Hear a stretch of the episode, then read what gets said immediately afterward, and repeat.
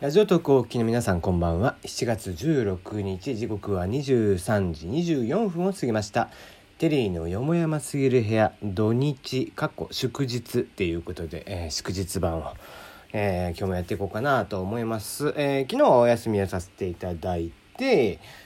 その前の日ですね、土曜日は、金曜日に予告をしていた例の、運営さん向けとかね、今のラジオトークがどうなってるのかみたいなことを僕なりに検証した話をさせていただきましたが、のっけからちょっと訂正させていただくと、ですね、運営さんの公式ブログ的なものを発見しました。で、たまたまね、東川さんがそれをシェアしてくれていたのを見て気づいたんですけども、いつの間にって感じでしたね。ツイッターとかでご本人たちがシェアしてるのも見たことがなかったので、サイトを見てても特にサイトからのリンクがあるわけでもないですね。そうですね、プレスとかはちょっと待ってくださいね、今見ながら、一応プレスリリース的なものはエキサイトさんとかの方で出されてはいるのですが、あまりせっかくだからやるんだったら、ラジオトークのポータルサイト内実際の LP といえばいいんですかね、ランディングページといえばいいんですか、ラジオトークのアプリの紹介のページのところからでもリンクを貼ったらいいのに全然気づかなかったですね。はいそんな中で、一応コミュニティ機能とかも今後やりますみたいなことが書いてあって、そこはちゃんとやっているのですねという印象は受けました。はい、とはいえね、僕が言った、内容も多分、僕はそう感じているというのはあるので、特にそこに対しての修正というよりは、テキストとかでも発表してくださいねって言ってたことに関して、それはやっていましたということで、補足をさせていただければなと思っています。はい、昨日の昼からですね、Amazon のプライムデー、プライムセールですね、プライム会員向けのセールが始まっていて、いろいろとお買い物をされている方も多いんじゃないですかね。3連休の終わりに持ってくるあたり、なかなかうまいなという印象を受けていますが、皆さんも何か買われましたか？そんな中ですね、僕はまだそっちは実は見てなくて、この後見ようかなと思っているのですが、プロテインとか買おうかなとか思ってるんですけどね、それはどうでもいいとして、ネトランボさんを見ていたらですね、これ通常版でいつもだったら話すような内容なんですけども、紙パックを、冷やしてくれる紙パックスーパーコールドボックスというのが三幸さんから発売になっていて、で、これ便利そうだなと思ったんですね。紙パックをですね、専用の容器にカポッて入れると、それ USB かなんかで、やっているのかな、完全に電源ですね、 USB じゃないですね、電源ケーブルを、引っ張ってきて、で、冷却ファンがその箱についていて、それの、内側がガンガン冷えて、紙パックを常時冷たいままでキープしてくれるということ、この時期はその温度がですね、どうしても20度近くまで、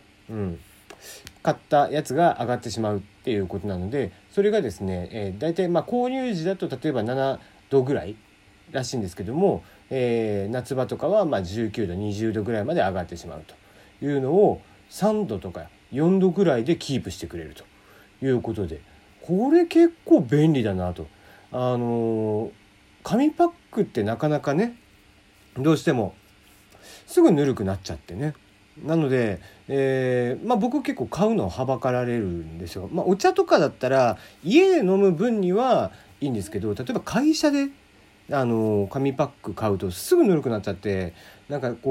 んでも目が覚めないというか、すっきりしないというかするので、結構タンブラーとかを持ってってそっちに移し替えたりだとかですね、してたりしてたんですけど、これだったら、なんとか 3.4 度とかに保ちて、通常の販売されているものよりも冷えているということで、これは便利なんじゃないかなと思いました。まあぜひ、ご購入してみてはいかがでしょう。お値段がですね、税込み 4,890 円まあそこそこのお値段ではありますが、かなり、これはちょっと正直欲しいなと思っちゃいましたね。まあ家で紙パックで飲む分にもね、それでずっと冷やしっぱなしっていうのもいいかなとは思いますんでね。まあガンガン冷やしながら、飲めばね、別にこうなんですかね、私は牛乳がものすごく好きでっていう人でもね、デスクの横でずっと牛乳が冷えた状態っていうのもありなんじゃないかなと。牛乳飲みたいって人はいないのかな。お茶系がやっぱり多いですよね。僕もこう結構ジャスミン茶とか、最近はよく好きで飲んでいたりとかするんですけども、今日もお酒飲みながら話してますが、焼酎をねジャスミン茶で割って、ジャスミンハイみたいな形にして飲むみたいなのがあったりしますので、それをね、よくするんですけども、まあ、冷蔵庫に冷えている分にはねいいんですけども、ジャスミン茶だけ飲みたいとかっていう時にはなかなかすぐぬるくなっちゃって、会社とかでは飲みづらかったりしますのでね、これはぜひ、現在は三幸さんの、三幸レアものショップっていう、EC サイトで販売をしているようなんですけども、これぜひね、Amazon とかあちこち、売れて置いてくれればいいなと思ってますけどもね。あ、ごめんなさい、4980円が正解ですね。はい、4890円っていうのを、ネットラボさんには書いてありましたが、4980円が正解だそうですね。はい、結構、予約がだいぶ入っている感じがしますね。なかなかいい、やっぱこうみんな同じことを考えるんですね。はい。あ、ちなみにですね、カンカン用もあるみたい。今ちょっと見たら車載用ですけどね。車載用で、車載用温冷ドリンクホルダー。これも2980円ということで、意外といいんじゃないですかね。くだらないこういうガジェット的なものが結構僕は好きだったり、持ってはいなかったりとかするんですけど、こういうのよく考えるなと思って見ているんですけども、そういえばこの間電気屋さんをふと歩いていたらですね、最近のヘッドホンがですね、えらい形になっていて、多分部屋とかで自室で使うとかっていう形になるとは思うんですけども、ヘッドホンなんですけども耳に当てないっていうヘッドホンで、首のですね、よくある、旅行とかに行ってる時にバスの中とか飛行機の中とかで寝る用のエア枕みたいなのがあるじゃないですか。首にかポッてつけるような、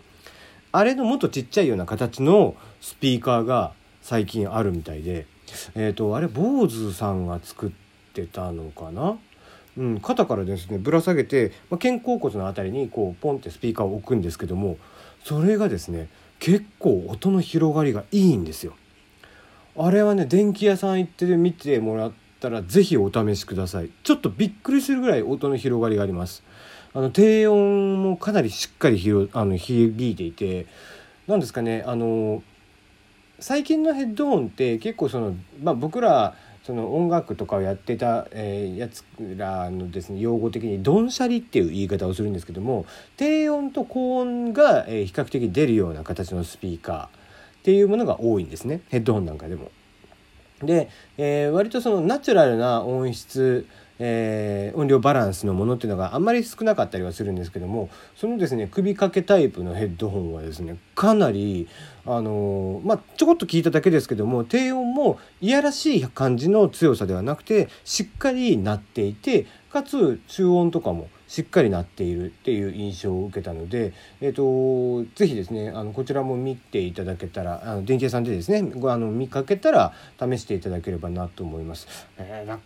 ただね、結構価格は高いですね。3,4 万ぐらいしたと思います。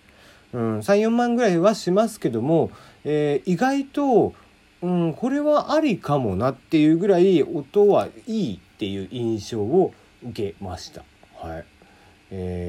まあいろんなことをみんなね本当考えるなという気がしますね。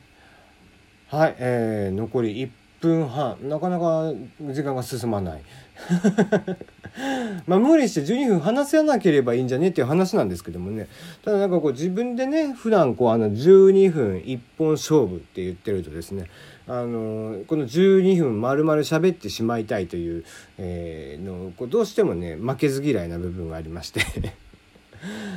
その昔僕はインストラクターでドコモ九州の各県のね九州の鹿児島なら鹿児島、福岡なら福岡の全ショップさん向けのドコモの中の研修をするインストラクターをしていたんです。で、ドコモの各鹿児島の拠点とか、社員さんとかがいらっしゃるね、熊本、佐賀、宮崎、長崎と各地行ってたんですけども、でその時にですね一回九州なんでやっぱり台風が非常に来るんですよね。で荷物が行った先でですね台風の影響で荷物が届かないって教科書とかを僕らが作ったものをお渡ししてたので、テキスト的なものですね。